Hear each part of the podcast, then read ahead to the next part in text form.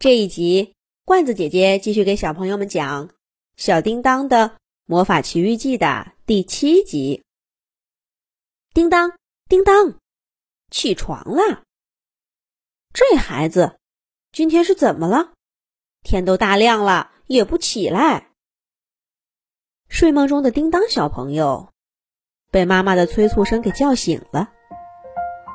他揉揉眼睛，从床上坐起来，看看妈妈，又看看旁边的日历。难道才过了一个晚上？糟了，我的魔法！叮当噌的一下蹦起来，狂奔着出门。妈妈在他身后喊道：“喂，叮当，你要去哪儿啊？先吃了饭。”这孩子呀，又想去哪儿学魔法吧？我看是魔障了。叮当才不理会妈妈说了什么，他一直跑到离家最近的一片树林，停下来，默默的念了一句南瓜老师教他的咒语。当叮当看到妈妈毫无异样的脸，又发现日历上的日期只过了一天。他很怕那些神奇的经历都只是一场梦。可是南瓜老师带他去过的地方，教会他的东西，在脑子里却是那么清晰。叮当迫不及待的想要试一试，那些魔法还灵不灵？随着他念完最后一句咒语，落在地上的叶子轻轻的飘起来，在半空中。画出一个绿色的圈儿，环绕在叮当的周围。叮当又换了咒语，让那些树叶变出了几种不同的形态。一切都跟梦中一模一样。太棒了！我真的学会魔法了！我学会魔法了！叮当高兴的差点跳了起来。就在这个时候。树林外面传来了说话声。咦，谁在这儿呢？是那些魔法学校的学生们放学了。他们一眼就看见了叮当。一个小魔法师高傲地说：“又是你呀，可怜的普通人！你又在这练魔法呢？赶快放弃吧！”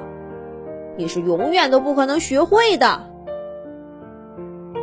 对，你根本就没有魔法师高贵的血统，怎么可能学会魔法呢？就是就是，让人笑掉大牙了都。其他的小魔法师们也纷纷起哄，嘲笑着叮当。这样的场景，叮当太熟悉了。自从他想混进魔法学校，几乎每次遇到这样的小魔法师都会发生。叮当下意识的愤怒了，血往头上涌。可是，还没等他说话，一个眼尖的小魔法师就叫了起来：“你们看他的手，他能操纵那些树叶。”所有小魔法师的目光。都投向了叮当指尖的树叶，在叮当魔法的驱动下，那些树叶排成螺旋形，在他手掌周围转动。你，你是怎么学会魔法的？一位小魔法师惊恐的说道：“这颠覆了他们的认知。”叮当抬起手，任由那些树叶。环绕在自己的四周，骄傲地说：“我为什么学不会魔法呢？收起你们那些偏见吧！不是只有魔法师的孩子才能学会魔法的。哼，你不过是就会些操纵树叶的小把戏，算什么魔法？有本事你跟我们比试一番，看你的那些魔法还行不行？”最开始嘲笑叮当的小魔法师大声说道：“看得出他在这群小伙伴们当中很有号召力。他的话立刻迎来了一片应和声：“比就比，谁怕谁？”叮当不甘示弱的回应道。小魔法师们没想到叮当赶来应战，立刻拿出魔法棒，摆出了阵势。他操纵的是火系魔法，很快就抛出一个大火球。这可不是魔法书上那些咒语能驱动的小魔法了。看得出，魔法学校不是白念的。不过，得到南瓜老师真传的叮当。才不怕这些。他略一思索，立刻念出一段咒语。一大群黄瓜从天而降，喷射出青绿色的水柱，追着火球把它扑灭了。对面的小魔法师一愣，马上抛出了好几个火球。不过，叮当手中的黄瓜也越来越多，火球根本不是对手。